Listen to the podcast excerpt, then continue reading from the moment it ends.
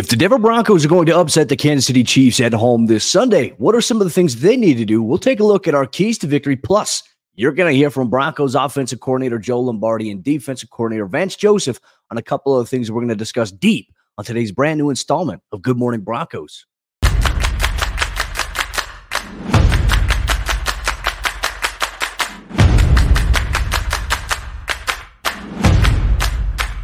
Good morning, Broncos country. Welcome into another installment of GMB here on Mile High Sports YouTube page. Mile High Sports is every team, every day for all your favorite Colorado sports teams. We have you covered. I'm Cody Roark. I cover the Denver Broncos as a beat reporter here. You want Denver Nuggets coverage? We have the Pickaxe and Roll podcast with our Denver Nuggets beat reporter, Ryan Blackburn. Plus, you get the Hockey Mountain High podcast with Aarif Dean covering the Colorado Avalanche. You get all that action here on Mile High Sports. We just surpassed over 3.6K subscribers here on YouTube. mean the world to us. If you love Colorado sports, subscribe down below so you never miss out on what's going on with all your favorite Colorado professional sports teams. Plus, you get some CU Buffs coverage from time to time from Aniello Piro and Chase Howe here. But I think Broncos country, one thing we need to dive deep into on today's episode of the show is we preview Sunday's matchup. The weather is getting colder. So if you are planning on traveling here for the game, make sure you dress layered. It's supposed to be, I think there's a chance of snow before the game. I think it's supposed to be in the 30s around kickoff. And obviously, with those afternoon games,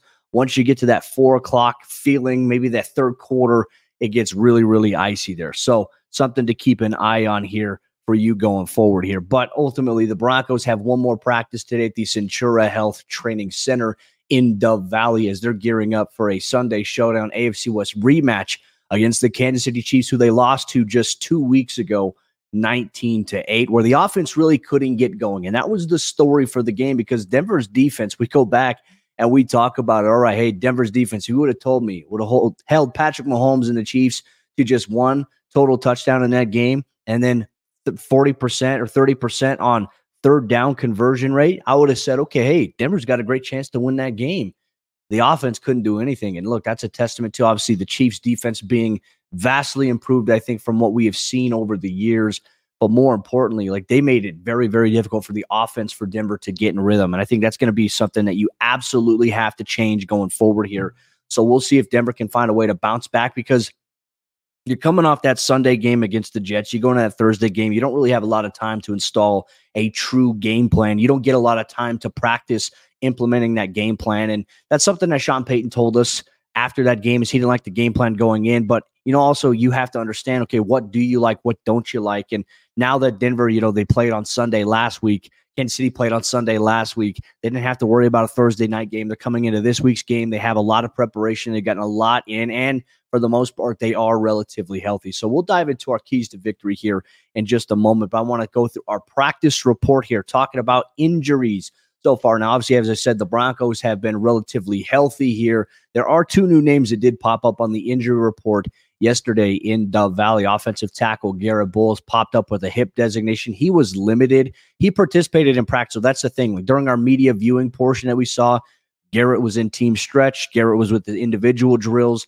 We don't get to view any of the team period stuff for practice. So after individual period, we get to go back to the media workroom. So during that time, not sure if he was limited, and, and what the contingency plan is if Garrett, let's say hypothetically speaking, weren't able to go, maybe be Demontrey Jacobs, the undrafted rookie free agent might be an elevation. There could be Quinn Bailey, who's obviously got some experience playing tackle as well. But uh, Garrett should be fine to go. I mean, just from my observation, watching him in stretch, watching him in individual, I mean, it didn't seem like he was there. So when he popped up on the injury report, it's a little bit of a surprise to all of us. Uh, and then wide receiver Brandon Johnson popped up with a hamstring designation. So part of me is trying to figure out here okay, hey, we saw him during team stretch, we saw him during individual. Part of me is wondering usually when an injury designation, when players get added to it, did this happen during practice to where they get added to it? I'm not sure. It's something we'll continue to monitor. But I mean, obviously, if it impacts Brandon Johnson's availability potentially on Sunday, maybe we will see a little bit more Marvin Mims. Maybe we'll see a little bit more little Jordan Humphrey in terms of emphasis and volume in the offensive game plan and obviously the scheme and the reps there. So I think that is something that we absolutely have to take a look at here. But Broncos country, let's dive into our keys to victory here. We're going to take a look at one offensive key. We're going to take a look at one defensive key, and we're going to discuss. And as you're watching along here, make sure you drop it in the YouTube comments your keys to victory, what you want to see here for Denver. We'll also talk about players to watch. So, for the Broncos offense, I think the one key to victory against Kansas City, look, that defense right now, they're a top 10 defense in almost every major statistical category. They're the number one scoring defense right now in the NFL, and they are generating a lot of pressure on opposing quarterbacks. Two weeks ago, they sacked Russell Wilson four times. Last week against the Chargers, they sacked Justin Herbert five times. They hit him a total of eight times in that game. So they are finding ways to generate pressures, whether it's a zero blitz, whether the defensive line is just creating penetration in the backfield and hitting quarterbacks and getting them.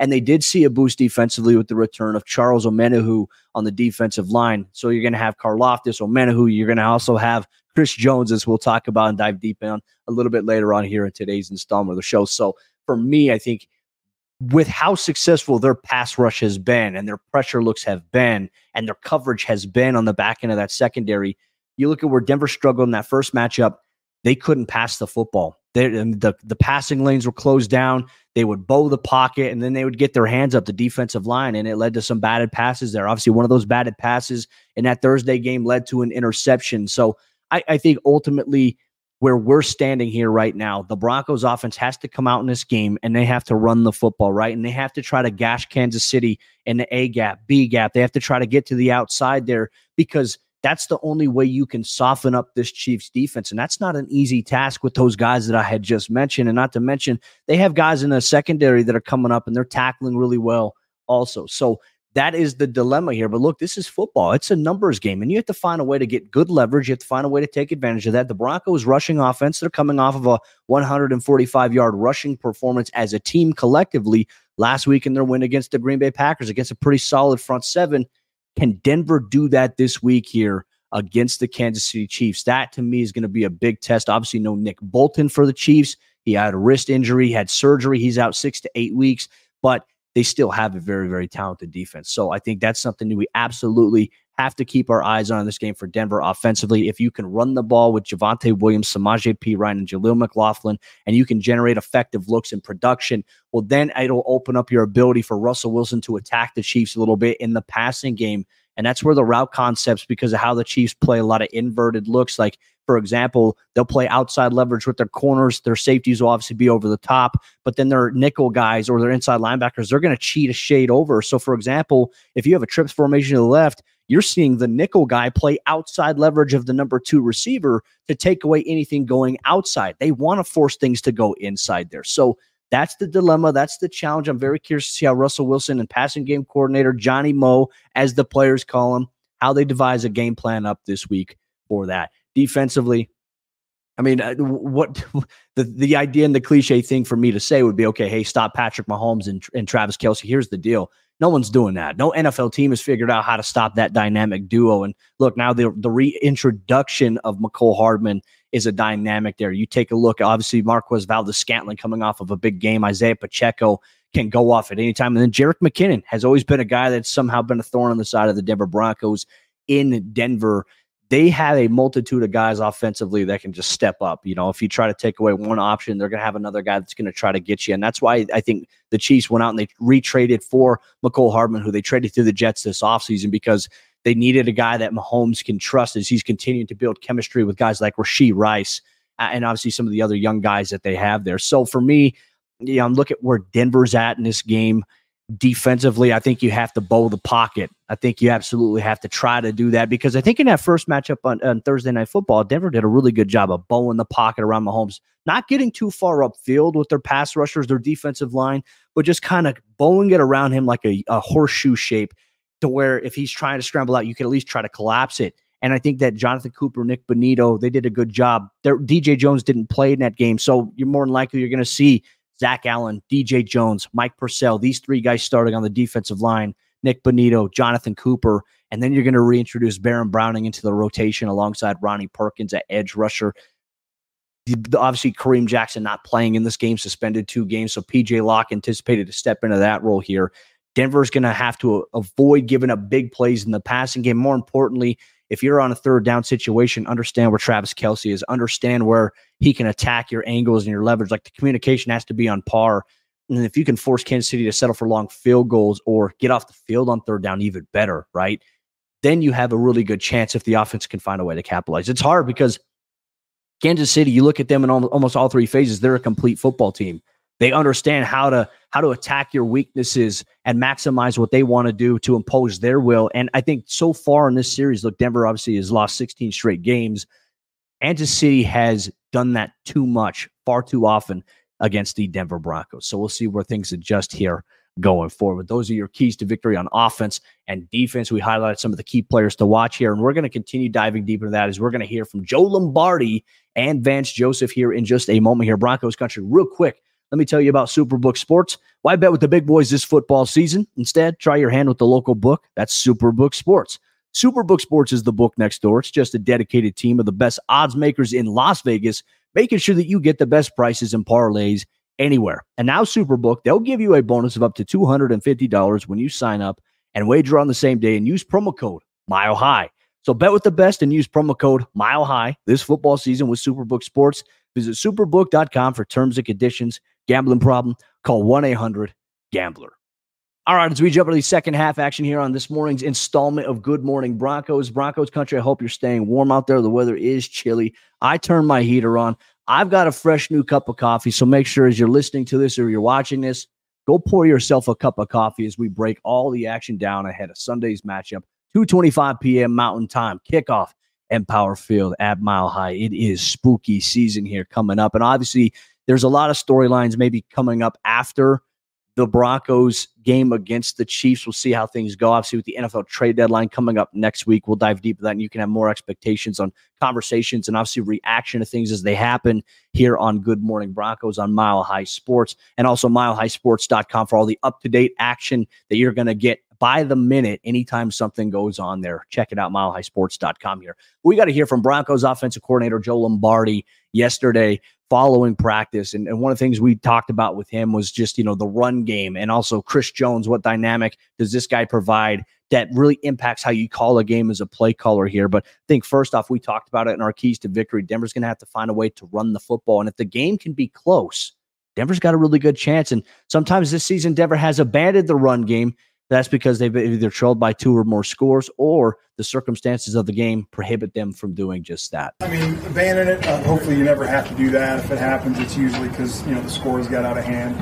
Um, but you know, you're trying to stay balanced, not be predictable. But I think you know when the run game's been efficient as it has been for us, it's, it's a lot easier to stick with it, and uh, you know, hopefully we can continue that. And I think it's just about consistency and finding your rhythm. And look, I think that the Broncos offense with those three backs, Javonte, Samaje, and Jaleel, and even Russ using his legs, I think that those guys have had a very good dynamic in the the last couple of weeks here. Look, even against the Chiefs in that first game, Denver was able to run the ball well, except you know, you're down 13 nothing. Denver was still able to run the ball a little bit in that third quarter, maybe even going to the fourth with the score being whatever it was at that point because it wasn't necessarily out of hand. It's just in situations where Denver started to get into a passing mode or a passing mindset, the Chiefs found a way to get a takeaway. And, and look, that's tough. Like Denver's defense gave the Broncos offense every opportunity in that first matchup to do things. And now the offense has to find a way to get more rhythm than they had in that first game. Obviously, 94 yards in the first half. And that Thursday night game, not acceptable. You can't have that type of production here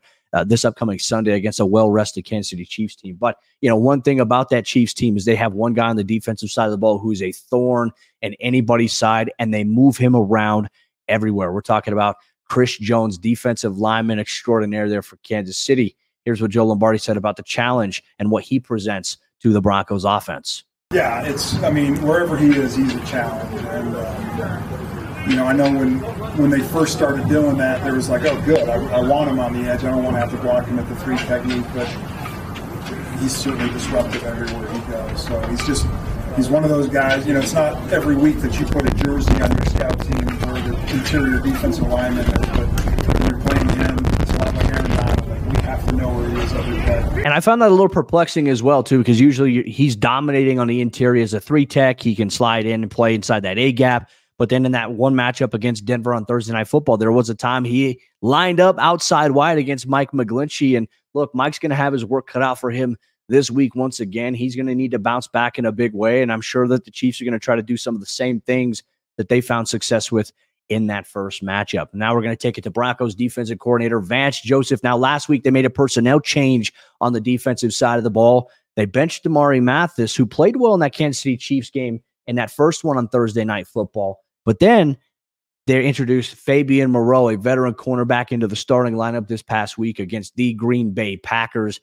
And Vance Joseph thought that he played relatively well. He played very clean, and, and that's that's his role you're a corner opposite of Patrick, you've got to be ready for all kind of looks at different different concepts and routes. And he's a veteran guy who's played a bunch of football at a high level, and uh, he played clean for us. It was it, it, was it was fun to see. And I felt like for Fabian too, he came in had good rhythm to him in terms of what he was doing, coming up against the run in pass coverage. There were a lot of times where he got in phase, had good coverage on some downfield throws there. You're going to have to continue to do that against this Chiefs team because look, with Travis Kelce, more than likely Patrick Surtain probably following Travis Kelce around a little bit like he did in that first matchup. I think that you have to find a way to maximize your opportunities against those other guys. And look, uh, they're going to take some shots at Fabian Moreau in this game because look, no one wants to really go after a, a guy like Patrick Surtain, though Patrick Mahomes will try to do it. And he may try to go wherever Justin Simmons is. And that's why, look, Justin Simmons has the most interceptions of any player against Patrick Mahomes in the NFL. So can Justin, for the third consecutive game, generate an interception against Patrick Mahomes and the Kansas City Chiefs? Well, it's something we're going to monitor and watch in this weekend's game here, obviously for the Broncos. But one thing that Patrick Mahomes and that Chiefs offense, they do really well. Mahomes is good at improvising, right? So it goes back to the key that I had to victory on the defensive side of the ball, bowling the pocket here. When they run the scramble drill, they're so efficient. That's something that Broncos defensive coordinator Vance Joseph highlighted as an area they absolutely have to buckle down on. It's it's it's different. It's it's rare that you combine his his instincts and his arm talent with how they run their scramble drill. You know, I mean, if you watch their offense, it's the same plays, but uh, the shade of it looks different because they all stop and, find soft zones.